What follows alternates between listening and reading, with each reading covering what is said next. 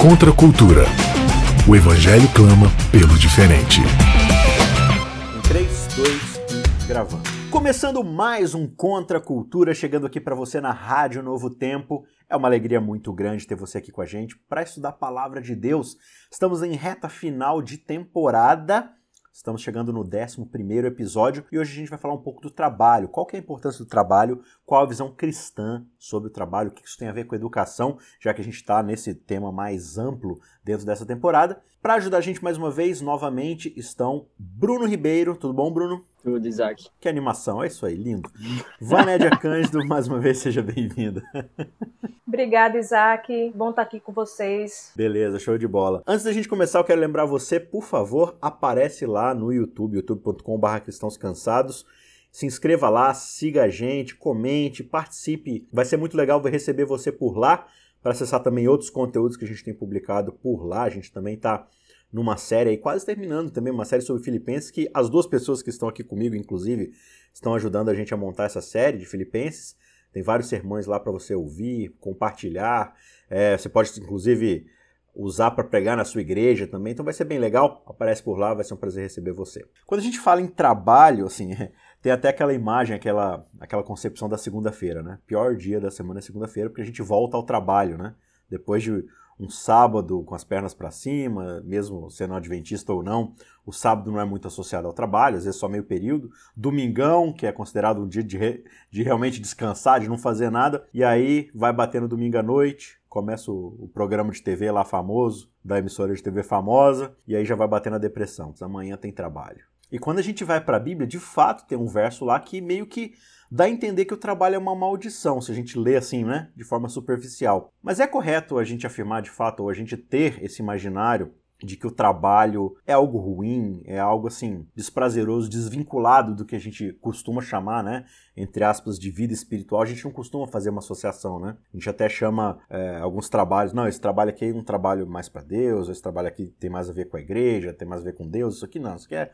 A gente acho que vai conversar um pouco sobre esse assunto, né? É, fazendo uma rodada aqui de introdução, o que, que a gente pode começar a trazer para o pessoal, para a roda de discussão aqui, sobre essa visão cristã do trabalho, Bruno? Eu acho que é importante não confundir a visão cristã com a visão grega do trabalho. Uhum. Porque para os gregos, o trabalho é um tipo de maldição. É para as, as pessoas, digamos assim, colher, plantar, mas o trabalho está relacionado a um fardo pesado. É por isso que tem pessoas que têm que trabalhar para o filósofo né, é, grego ele poder conversar, ele poder contemplar, ele poder filosofar. Então, desde a Grécia Antiga, você já tem uma divisão entre aqueles trabalhos braçais, que são terríveis na visão grega, e aquele tipo de atividade que é um tipo de atividade ligada à contemplação, ao, pensamento, e isso aí é superior, isso aí é a, a vida que vale a pena ser vivida não a vida do trabalho braçal. E é interessante porque até quando você vai no paraíso grego, como é que os gregos veem um paraíso, né? Você, ninguém faz nada no paraíso grego. Na década de 90 tem uma novela da Globo chamada A Viagem, que o povo morria e ia para um paraíso, né? Tipo, aquele paraíso não tem nada a ver com o paraíso cristão, é exatamente o paraíso grego. O povo ficava batendo perna, sem fazer nada, conversando, encontrando entre querido. Enfim, não tinha o que as pessoas fazerem. E essa é a visão grega de paraíso. Paraíso é um lugar, tipo, de eternas delícias, onde você não faz nada, onde você não trabalha, porque o trabalho está ligado à maldição. Então, essa visão é uma visão grega, mas não é a visão da ordem da criação. De acordo com o relato de Gênesis, no capítulo 2, Deus construiu um jardim com suas próprias mãos, algo que não era bem visto. É tanto que algumas pessoas acham assim: ah, Gênesis é muito metafórico. Uma das razões que eles dão para Gênesis ser metafórico, alegoria, quem já viu um Deus construir um jardim, um Deus plantar um jardim? Justamente por isso, porque eles consideram trabalhos braçais algo inferior algo que não é digno de um Deus. Só que Gênesis 2 diz que Deus fez um jardim e colocou o homem lá para cultivar. E Deus fazendo um trabalho literalmente braçal, né? Isso. É, de, de, de, se envolver, no caso do homem, se envolver com a uhum. criação, de, de, colocar a mão no barro, sujar a mão, digamos assim, né? Uhum. Então, dentro da visão cristã, é, dentro da ordem da criação, não há, digamos, essa separação que os gregos faziam entre trabalho e labor, sabe? Basicamente assim, labor é algo mais cansativo, é algo braçal, é algo que no paraíso não vai ter. e o trabalho como uma atividade contemplativa é o que a gente deve desejar. Na visão bíblica não é assim. Na visão bíblica não tem essas separações. Na visão bíblica, aliás, o trabalho é uma bênção. Não, e não só na visão grega, né, era assim, mas nas visões pagãs de modo geral, as cosmogonias pagãs, né, você tem, por exemplo, os babilônicos, eles criam que o mundo foi criado depois que o deus Marduk lutou com aquele dragão de sete cabeças, né, que tinha lá na caverna do dragão, né, Tiamat, e aí eles lutaram, Tiamat perdeu e o corpo de Tiamat serviu para formar a terra, o céu, enfim. Então, ou seja, o universo é formado ou por luta entre deuses, sempre por alguma coisa assim, e não porque um deus trabalhou. Então essa visão grega dos campos elíseos, né, aquele céu da globo, em que ninguém faz nada, né? Fica todo mundo ali, parecendo um hospício, né? Todo mundo de branco, andando assim, meio com um olhar meio perdido, tal. Essa visão de, de paraíso grego, né? Que inclusive lá nos Campos Elíseos, né?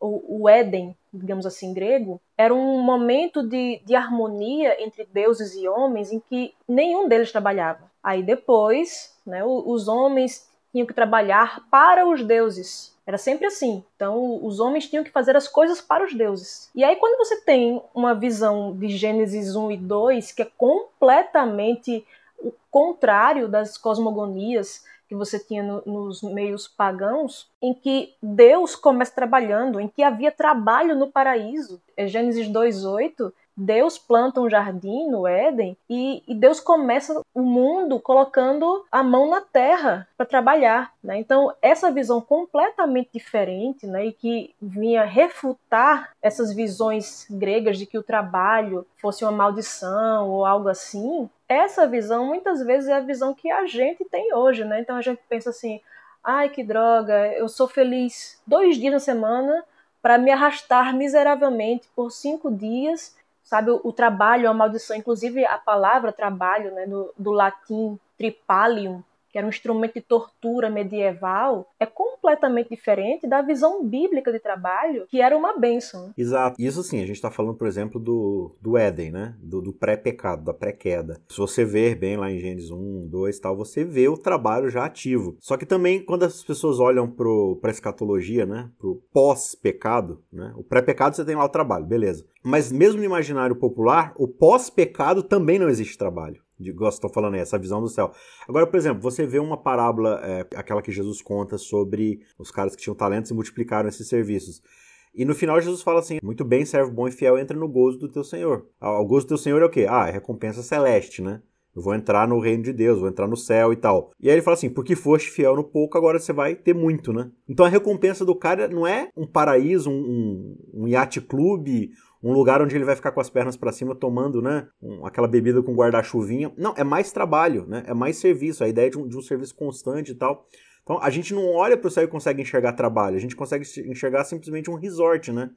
E, e de fato não é isso, porque se, se a nossa vida, se, se a redenção é o retorno ao Éden, de fato é um retorno àquilo que Deus intentou para que o ser humano foi criado para ser de fato, né? Na verdade, ser imagem e semelhança de Deus justamente é replicar um Deus, como vocês falaram aí, que tem como característica da sua natureza o trabalho. E só que aí tem uma outra questão também, porque esse trabalho divino, ele tem a ver com relacionamento, né? Na, na própria ação divina da criação, ele está criando outros para se relacionarem com ele, não só da natureza ali tudo mais, mas do próprio ser humano, dos, dos, seres criados ali. Então, esse próprio ato de se envolver ali na criação do homem tudo mais. E também, quando você olha para o trabalho edênico, você observa no homem, como imagem e semelhança de Deus, um reflexo disso, né? Um trabalho relacional. O homem vai chamar os animais, vai dar nome para os animais, vai se envolver ali com a sua com a sua companheira, com a sua parceira e tudo mais. E esse trabalho é um trabalho cooperativo, visando um bem comum da ordem da criação. E aí o que, que, acontece? Quando você tem o pecado, quando você tem a queda, você tem exatamente o contrário. O trabalho agora geralmente não é mais colaborativo. Ele é visando o quê? O meu sustento, o meu ganho, o meu individualismo, o meu crescimento, né? o meu lado. É, e embora, assim, né, de acordo, com, por exemplo, com a, visão capitalista de Adam Smith, de mercado, né? De que não é a generosidade do padeiro que faz com que ele faça pão, mas que a vontade dele ganhar dinheiro que vai colocar o pão de madrugada na padaria, né?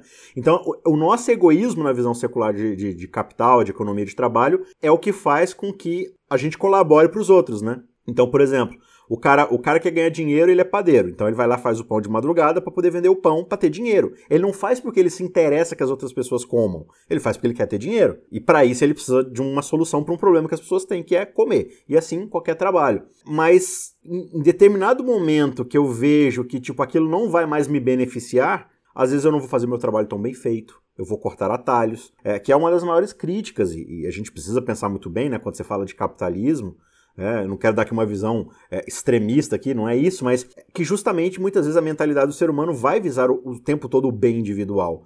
Então, às vezes, eu vou acabar explorando o, o meu parceiro, né, o, o, meu sócio, o meu empregado.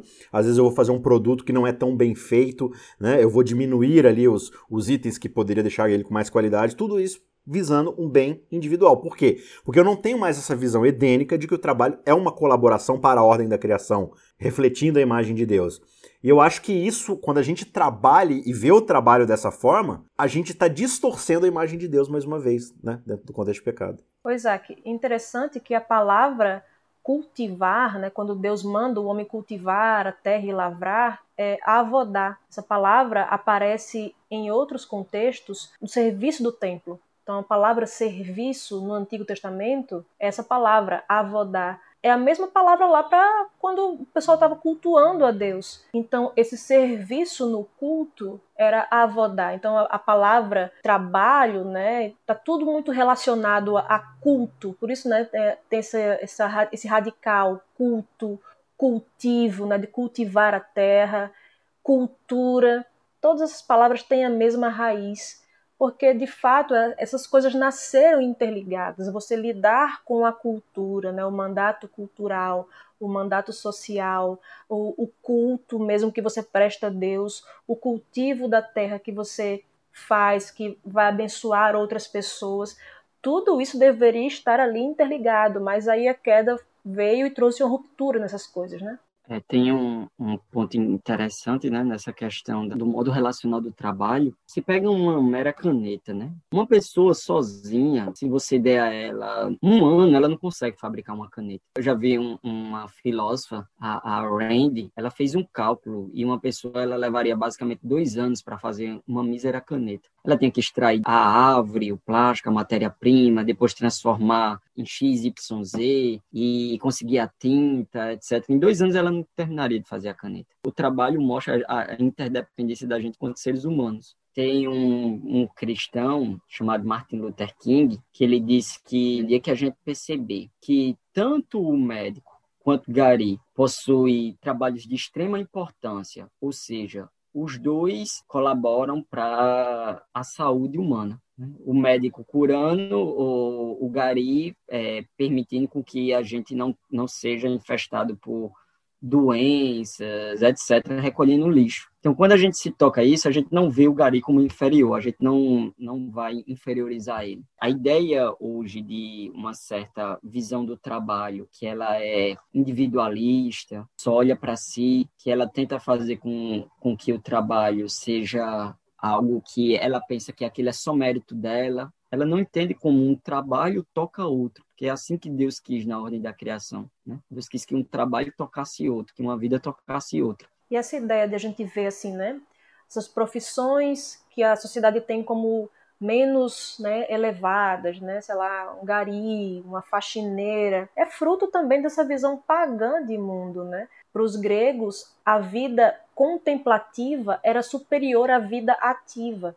Então, a pessoa que estava ali fazendo um trabalho mais mecânico, mais manual, isso aí era de, um, de uma ordem inferior, porque lidava com as coisas criadas, né, as coisas materiais. E aí, como para Platão existia essa dicotomia né, entre o, o mundo sensível, que era o mundo material, e o mundo das ideias, que a gente pode chamar assim de mundo espiritual, então a gente pega também essas ideias que são pagãs e muitas vezes a gente repete isso. Né?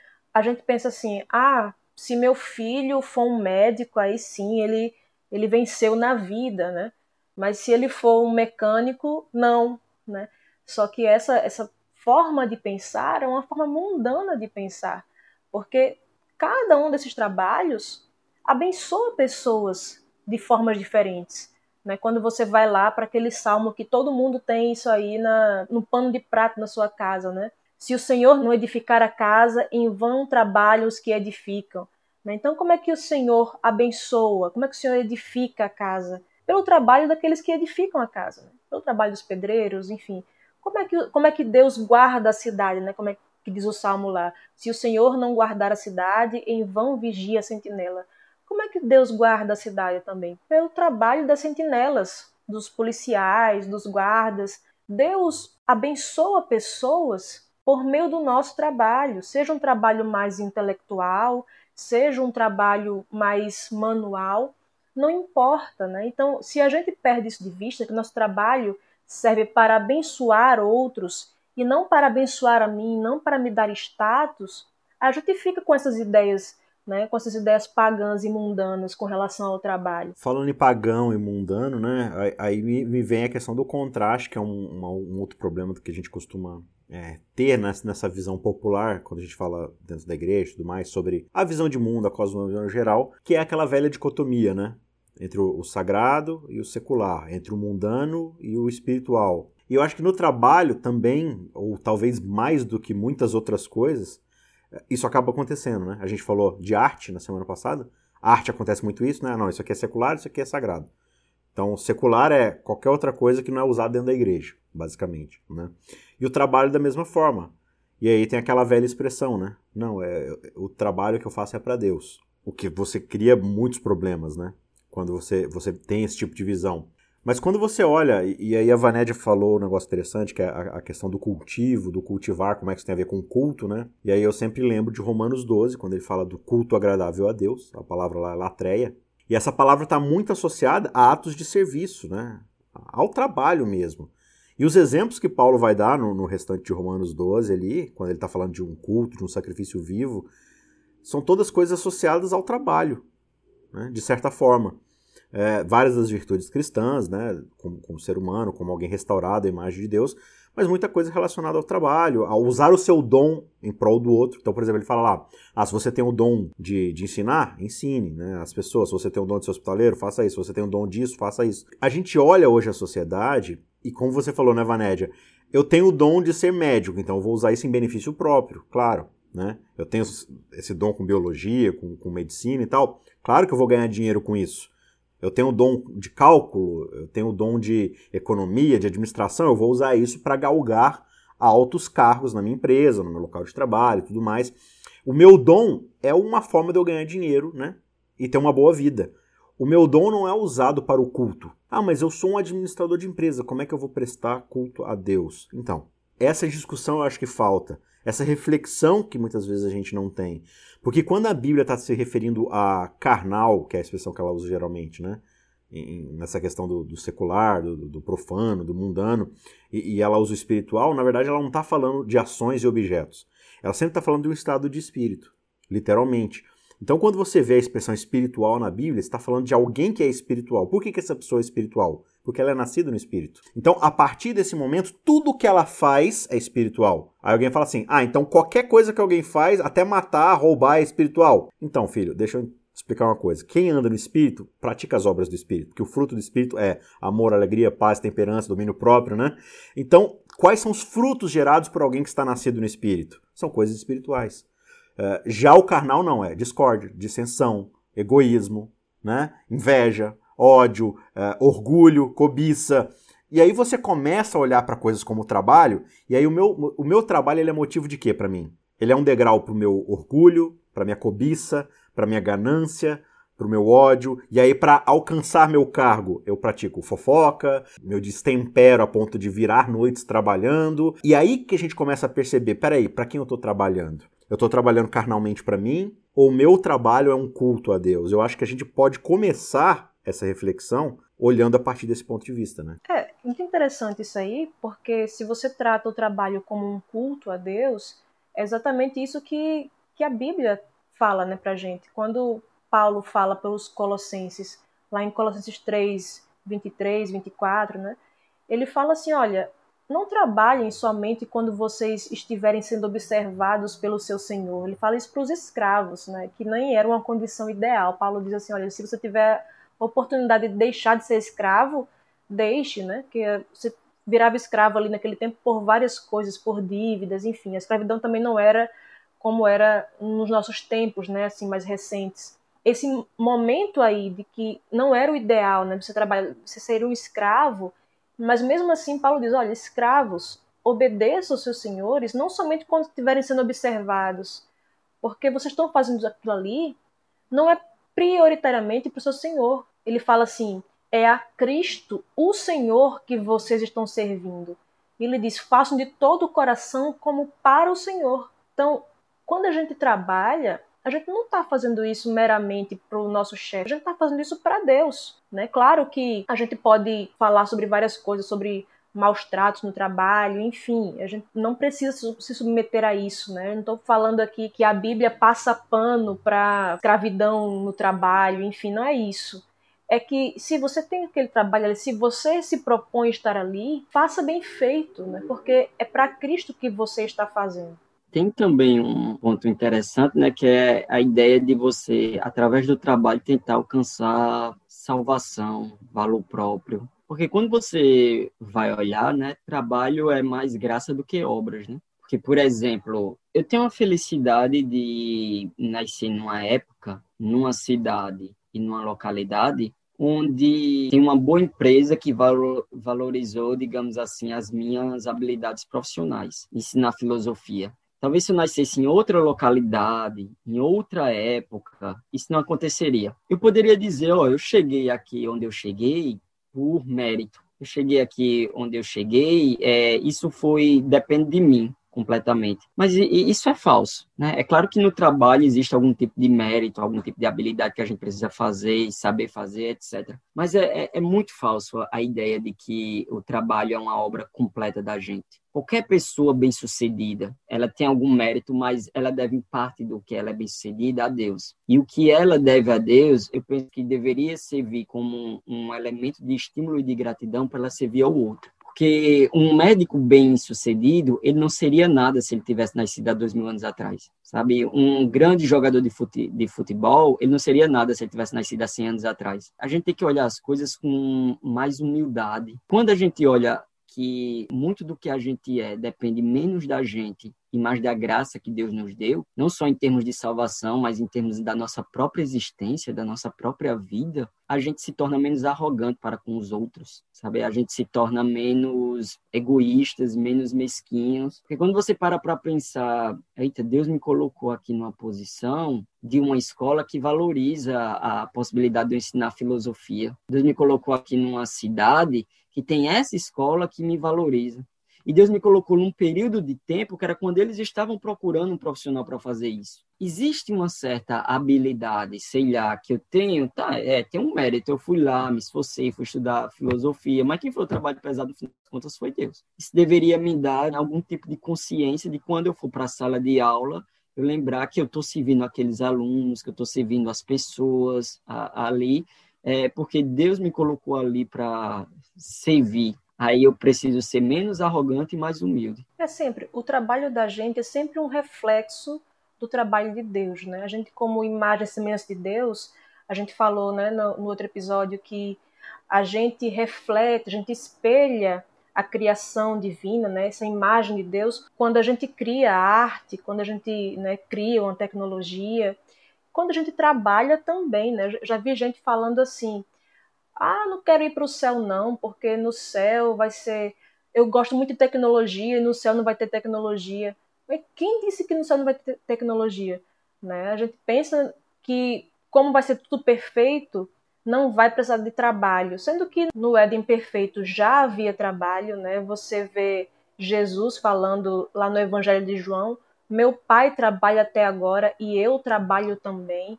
Né? Isaías 64, 4 é, é, dito que nem olhos viram, nem ouvidos ouviram, né? Um Deus como esse, né? Como o nosso que trabalha por aqueles que nele esperam. Porque de fato isso é inédito. Todo Deus pagão por aí esperava o ser humano trabalhar por ele.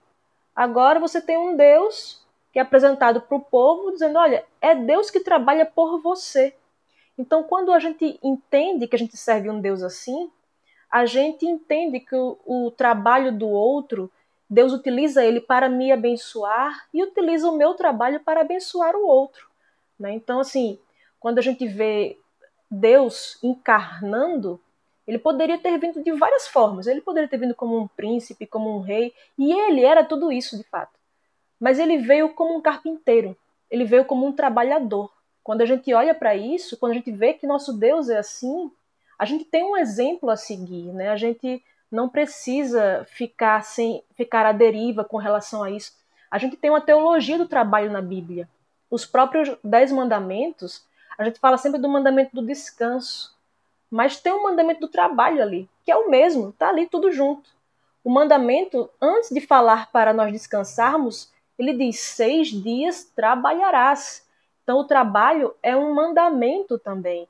Né? E quando você vê também Paulo falando: olha, aquele que furtava, não furte mais, antes trabalhe para que tenha com que ajudar o outro. O contrário de furtar não é não furtar, é trabalhar e trabalhar com um propósito de ajudar o outro, tenha com que socorrer o outro.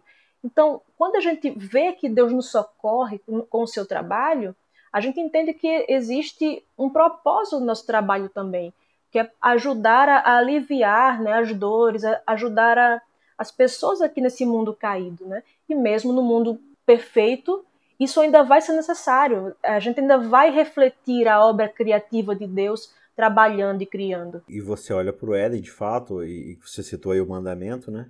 O quarto mandamento, e ele dá as razões pelas quais você vai trabalhar e em seguida descansar. Porque no fim das contas Deus trabalhou primeiro, né? Você vai trabalhar e em seguida descansar porque Deus criou.